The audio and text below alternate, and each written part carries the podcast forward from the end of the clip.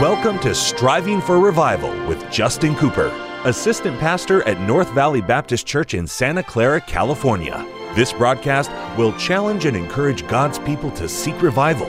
We pray you'll be blessed as you listen to Striving for Revival. Welcome to the Striving for Revival radio broadcast. This is Pastor Justin Cooper coming to you today from the KNVBC studios at the North Valley Baptist Church here in Santa Clara, California. My, what a privilege it is to have you join me for the broadcast today. And what an honor is mine to take the King James Bible and to share with you some eternal truth from the very Word of God. Today we're going to be doing our third Bible study in the second chapter of Romans. And if you have missed any of these previous Romans studies or any of our Bible book studies, you can find those via the podcast. Wherever you get your podcasts, whether it be Spotify or Apple or wherever, you can find us. Go there, type in Striving for Revival. When it comes up, hit subscribe, and then you have instant access to every archived study that we've done. That way you can listen, re listen.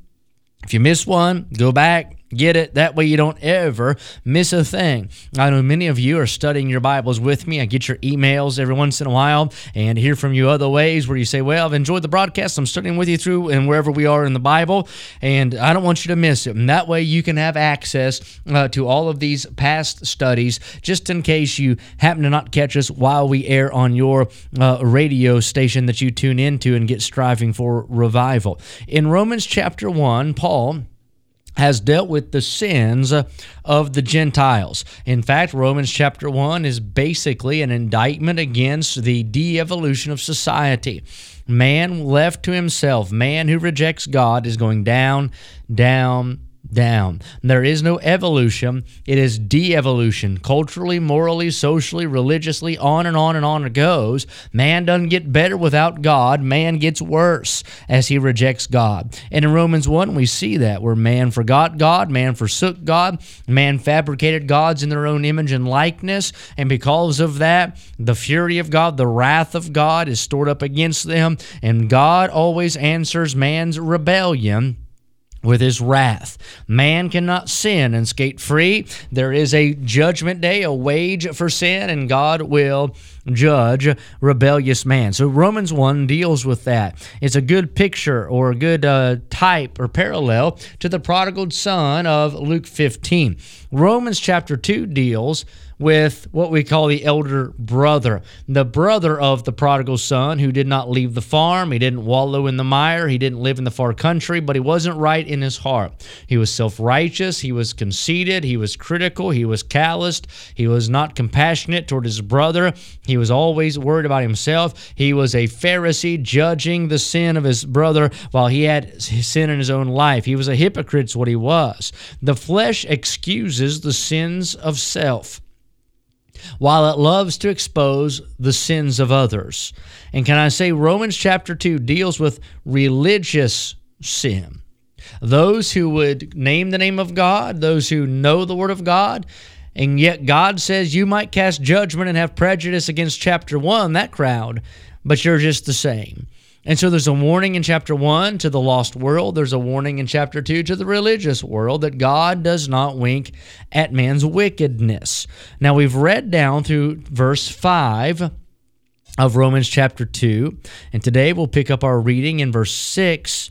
And really, I'll read verse 5 because it connects us to 6. It says, But after thy hardness and impenitent heart, that's an unrepentant heart, treasurest up unto thyself wrath against the day of wrath and revelation of the righteous judgment of God, who will, that's a definite thing, render to every man according to his deeds. To them who by patient continuance in well doing seek for glory and honor and immortality, eternal life.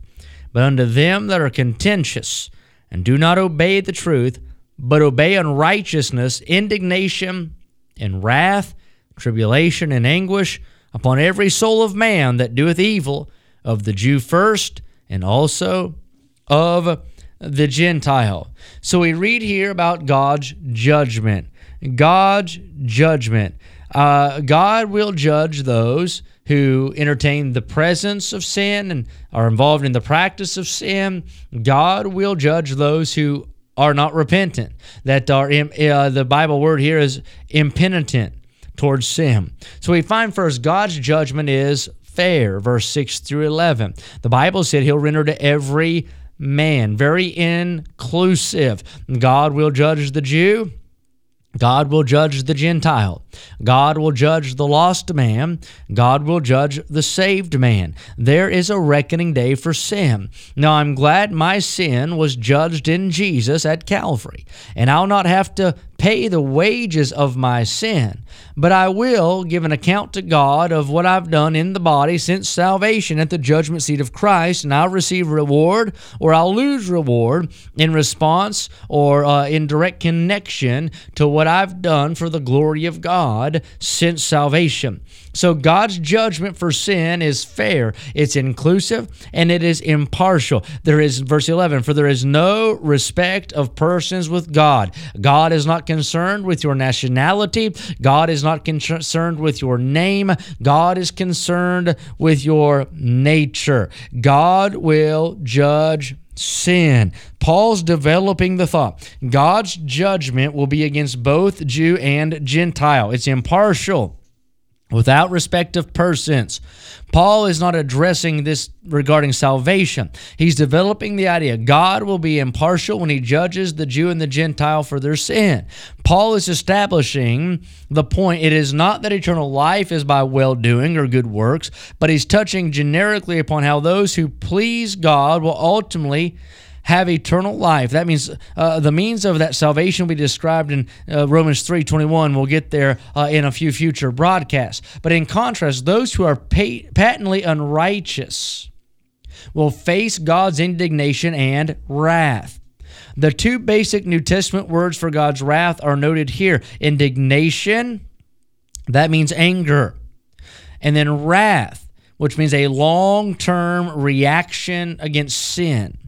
We read on down those who choose to live in sin will find tribulation and anguish upon every soul of man that doeth evil, of the Jew first, and also of the Gentile. The Bible tells us the way of the transgressor is that's right. It's hard. It's a difficult life. It's a it's an empty life that ends in judgment. Not only is there judgment waiting ahead, they face a lifetime of trouble and a heartache, a lifetime of heartache uh, while they're en route to judgment. Sin brings trouble. Let me say it again sin brings trouble. It brings heartache, it brings pain, it brings sorrow, it brings remorse, it brings regret, it brings tears, it brings sleepless nights, it brings jail cells, it brings divorce courts, it brings funeral uh, uh, uh, homes. Sin always brings trouble. This is true whether you're a Jew, whether you're a Gentile, whether you're a Christian, whether you are lost and then we can see on the flip side of that, there is glory, honor, and peace to those that worketh good, says every man. To the Jew first and also to the Gentile.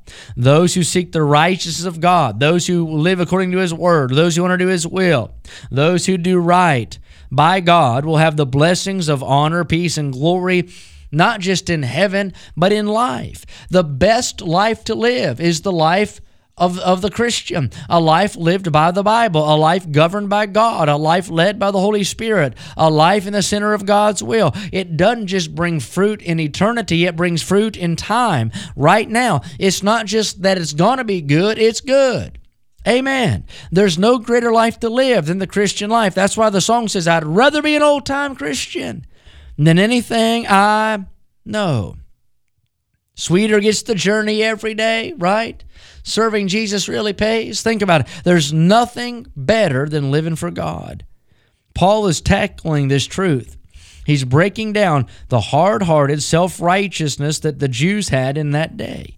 He reminds them there's no respecter of persons with God. I don't care what your name is. I don't care what your nationality is. I don't care if you go to synagogue or temple or the local church. It doesn't make you any different than that crowd of Romans 1. For all have sinned, we'll read in uh, chapter 3, and come short of the glory of God. Now, that must have been shocking to that self righteous crowd. That's hard preaching for those that were holier than thou. I mean, that's coming out of left field for those who thought that they were somehow a little bit better than that crowd in Romans chapter number 1. But Paul, and takes off the gloves, goes bare knuckle with him, lays out the truth without any uh, cheap veneer of counterfeit grace. He just said, Hey, listen, you're as much a sinner as they are. You need God as much as they do.